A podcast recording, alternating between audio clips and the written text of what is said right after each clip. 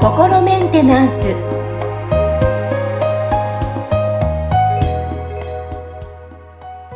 はい、皆さんこんにちは。心メンテナンス。本日もアシスタント三上恵と気候ヒーラーの吉村隆二です。はい、吉村さん本日もよろしくお願いします。よろしくお願いします。はい。さあ今日は多分ね、皆さん気になることかなと思うんですけど、例えば夢に向かって頑張っている、はい、例えばタレントを目指して頑張っている、だけども、そのチャンスをつかめる人、そしてつかめない人って分かれてきますよね。この違い、多分皆さんチャンスをつかみたくていろんなことをされている方多いと思うんですけど、そのチャンスをつかめる人とつかめない人の違いってどうしたらつかめるんですか？なるほど。はい。まあ、これって、なんていうのかな。だから、チャンスが、まず来てるときに、それをつかめるかつかめないかっていう話なのかなと思うんですけど、はいはい、そもそもどう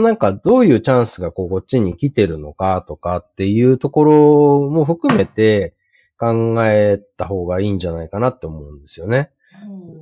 はい。だから、まず、チャンスって、言ってみたら、人生生きてたら、いろんな波が来てるわけですよ。目の前をいろんな波が来て、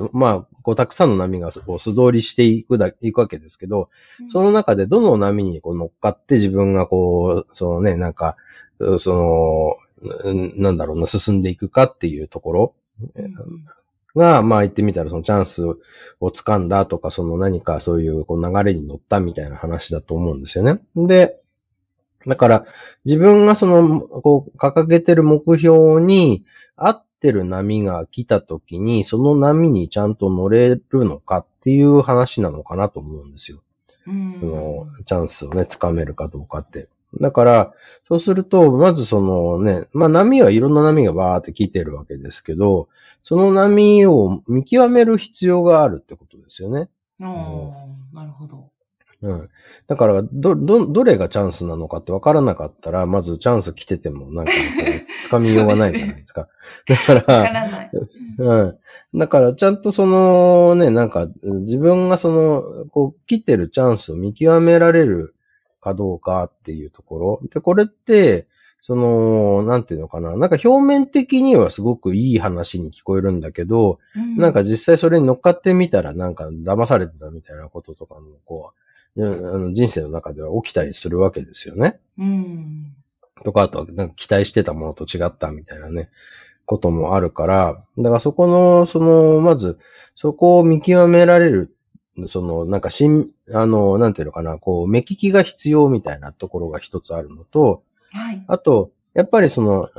波に乗るためには、波に乗れるだけの技術だったり、体力だったりっていうのがないと、いい波来てるけど、乗ったらもうそのままザパーンって波に飲まれちゃいましたっていうことにもなりかねないから、来た波にうまく乗れるかどうかっていう、そこで、いい波が来た時に乗れる自分である必要があるっていうことがあるわけですよね。確かに。すぐ波には乗れないですもんね。そうなんですよ。練習したりね。だから、ちゃんとそのための準備をきちっとしてるかどうかっていうところがすごく重要になるんですよね。なるほど。はい。で、さっきの夢に向かって努力をしているけど、その波にちゃんと、波っていうかチャンスが来た時につかめるのかどうかとかっていう話になると、ちゃんといい波がこっちに来てるのかどうか、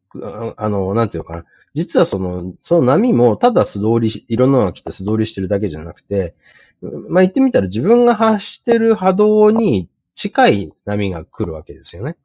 だから、これは実際のリアルのサーフィンと違うのは、リアルのサーフィンは、どんな波が来るかっていうのは、自分ではコントロールできないんですけど、でもこの人生っていうところで、ちょっとスピリチュアルな観点、波動っていう観点で見ると、どんな波を引き寄せてるのかっていうのも、実はその人が、うちに持ってるエネルギーによって、来る波の質が変わってくるわけですよ。ああ、そういう、おお、なるほど。そうそう。だから、まあ、その、来た波を見極められるのかっていうことと、いざいい波が来た時に乗れるのかっていう、これの二つっていうのは、まあ多分、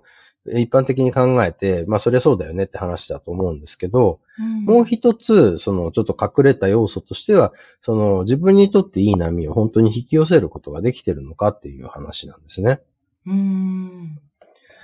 で、そこまで行っちゃうと、実は、そのね、なんか、やっぱりその人の向き不向きっていうか、そのね、こちらの、その、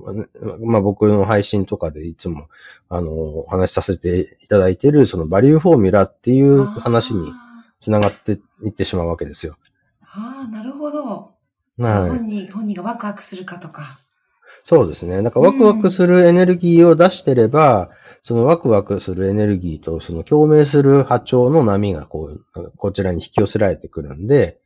その時にこのね、あ、これだっていう風に自分でちゃんと見極められて、よし、これに乗るぞって乗ることができるだけの、そのね、なんか言ってみたらそういう経験値とか、そのスキルや体力がこうあるかどうかっていうところで、ボーンって乗ると、そこからね、ドーンって、まあ、言ってみたら浮上していくっていうのかな、こうね、登っていくことが、できるわけですけど、これがそのね、どこかのこう要素がこうずれちゃってると、なかなかそれがうまくいかないってことになるわけですよね。だから例えば僕はこのね、こういうまあ、エネルギーワークの仕事を始める前っていうのは、ちょっとしばらく、まあ、10年ぐらいかな、その役者をやってたんですよね。お芝居をやってて、で、その10年のうちの半分ぐらいは、その、インプロっていう即興劇をやってたんですけど、で、まあもちろんその台本のあるお芝居もね、並行でやったりしてたんですけど、その時って結構僕はすごい頑張って努力してたと思うし、その、なんていうのかな、まあそこにその、つぎ込んだその、労力みたいなね、とか時間とかっていうのを結構頑張ってやってたんで、その、まあ、言ってみたらいい波が来た時にそれに乗れるだけのそのスキルや体力をつけとこうっていうところの部分はすごいやっていたわけですよ。で、だけど実際じゃあそのね、どういう波がこう来てたのかとか、その波をちゃんと自分で見極めてうまく乗れてたのかっていうところでは、やっぱりあんまりうまくいってなかったなって思うんですね。振り返ってみると。で、はい。で、例えば僕はその、仲間と一緒に劇団を立ち上げて活動はしてたんですけど、芸能事務所には所属してなかったから、だからまあそういうその芸能界的な見方をするとフリーの役者っていう扱いになるわけですよね。はいはい、で、そうすると、やっぱあんまりそういうオーディションの話とかってめったに来ないわけですよ。大体そういう話ってその事務所経由で。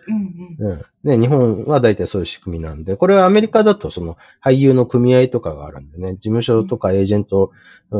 と契約してなくても、その組合の方からこうオーディションの話って来るんですけど、そういうの日本にはないから、そうするとフリーの役者ってすごい活動するの難しいわけですよね。で、だけど、まあ僕はその、なんかそれまでにこうやってきた仕事をなんかこうの実績っていうのかな、そのやってきたものを見てもらったことで、そのなんかその以前にやった仕事の関係者がこの人また使いたいなみたいなことを言ってくれた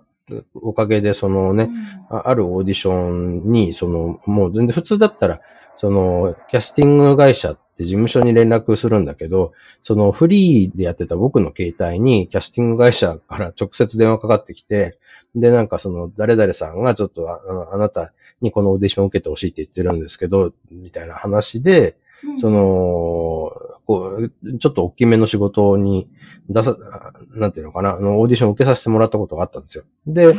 その、受けた時も、まあ、言ってみたら、その、こう、審査する側に、その、要は監督さんが、もう直々に僕のことを指名してきたんで、なんかそう、だから、ほぼなんかね、フリーパスみたいな感じで、なんか僕が、まあ、オーディションでこれやってくださいとかって言われたことをこうやったらもうそれだけでもう、いや、もうバッチリ、君ぜひ頼むよみたいな話になって、出演することになったんですよね、テレビの仕事で。はいはい、まあ深夜番組なんですけど、うんうん、だからそういうことって普通そのなんかフリーのね役者になかなか起きないことなんですよ。そうですよね、なかなかね。うん、うん、だからなんかこれで僕なんかこれを足がかりにそのねその芸能界で仕事できるように なりそうだなみたいなね、うん、ちょっとそういうこういい波来たぞみたいに思ってたわけですよね。うん、うんうん。だけど、まあ、それってその、なんていうのかな、まあ、そういう、ちょっとこう、企画で、なんていうの、視聴率が良ければ、レギュラー化されるけど、なんか、視聴率があんまり振るわなかったら、まあ、その一回で終わりみたいな、なんかそういう、その、企画書のコンペみたいな感じの企画だったんですよ。はいはい、で、結構ね、なんかその、名の知れた有名な俳優さんが、メインで出てるような作品で、僕もその方のすごい大ファンだったから、すごい嬉しかったんですけど、うん、でも実際その、蓋を開けてみたら、なんか結構その、放送された時間帯が、まあ深夜っていうのもあったし、うん、その裏番組にめちゃめちゃ強い番組がこうあったから、視聴率あんま振るわなかったんですよね。うんで、しかもね、なんか、ちょっと、その、なんだろうな、その、まあ、主演の方と、その、監督の間で、こう、意見の食い違いがあって、ちょっと、その、撮影の、なんか終盤はギクシャクした雰囲気になってたとこがあって、その辺ってなんか結構僕にはコントロールできないことじゃないですか。そうですね。うん、そこはね。だから、なんかすごいいいチャンスが巡ってきて、しかもそれちゃんと僕、そのオーディションも受かって出演したにもかかわらず、なんかその、そこで終わっちゃったんですよね。わあ、残念だ。うん。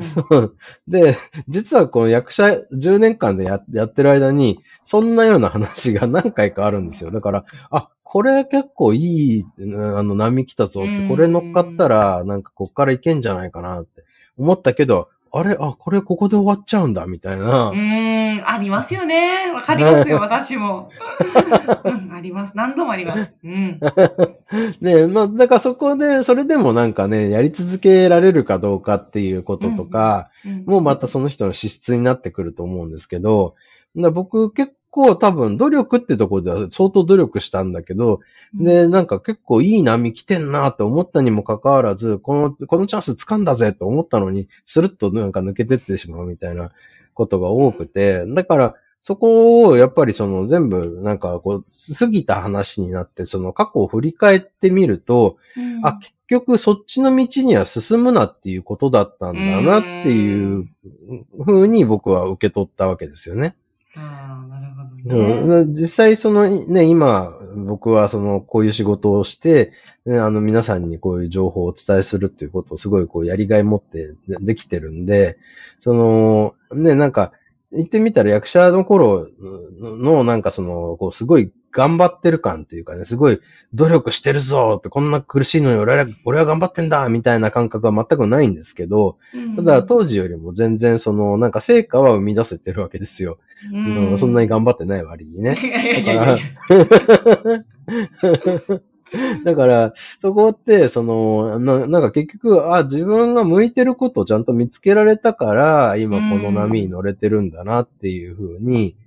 こう思うと、そうするとなんかその、何が自分に向いてるのかっていうことも含めての、なんかその、チャンスを掴み取れるかどうかみたいな話になってくると思うんで、ね、もちろんそのちゃんと来た、そのチャンスが来た時にその、こう、見極められるようにしておく、それを掴めるようにしておくっていうのも大事なんですけど、その、なんか本当にその、それが自分の魂が求めてることなのかっていう、ここが実はめちゃめちゃ重要なポイントだなっていうふうに僕は思ってるんですよね。だから、その、ワクワクし続けてたら、ちょっとぐらいその、なんかこうね、いくつかチャンス逃しちゃったとしても、いや、それでもなんかね、もうワクワクし続けてるし、もう、なんか、楽しくやらずにいられないみたいな感じだったらやり続けられるんですよ。実際僕もその、ね、この仕事始めてから一回すごい、その、大きなミスをしてしまったために、その、ビジネスがめちゃめちゃ落ち込んで、本当に親戚からお金借りなきゃいけないみたいな。状態で、そのね、なんかこう、家族4人でね、暮らしていかなきゃいけないのに、もうお金全然ないですみたいな状態にまでなっちゃったこともあるんですけど、うん、でも、まあ、結局、その、なんだろうな、この仕事に関しては、なんか、その、なんだろう、やめられなかったですよね。その、ね、お金になんないから、じゃあなんか別の仕事やろうみたいなね、発想っていうのももちろんあると思うんですけど、うん、なんかそのどうしてもなんか他の、まあもちろんそのアルバイトをちょっとね、短期のバイトしたりとかっていうことももちろんしたんですけど、でもなんかどうしてもその、この仕事がなんかこう、なんだろうな、やめられないっていうかもう忘れられないというかね、求めてくれてる人がその本当になんか数人でも、なんか、もうその人たちのためにね、やらずにはいられないみたいな感じだったから、だからじゃあ、ね、これだけやっぱりその、人数は減ってしまったけど、必要としてくれてる人たちがいるっていうことは、その潜在的にまだ他のとこにもね、必要としてくれてる人はいるはずだから、その人たちにどうやってアプローチしていくかっていうことを考えたときに、まあそういうビジネスのことを勉強して、ちゃんとその、マーケティングとかね、営業とか戦略立ててやっていく必要があるなって思ったんで、まあそっちの勉強もし始めたことで、またこう上向いてきたわけですけど、でもそれってちょっと泥臭い部分とかもあるけど、なんかそれをやっぱりやり続けることができたかどうかっていうのは、自分の魂が本当にワクワクしてるかどうかって話だと思うんですよね。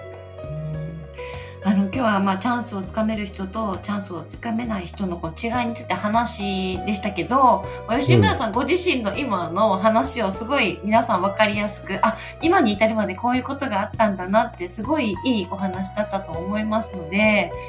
ぜひ皆さんもこれからチャンスをつかみたい人、まあ、自分がやっぱり楽しいから続くし、それを求めてる人がいるってなるとさらにね、やる気も出てくると思いますので、そこのセンサーをね、キャッチしていただいて、ね、いただきたいと思います。すごい参考になるお話でした。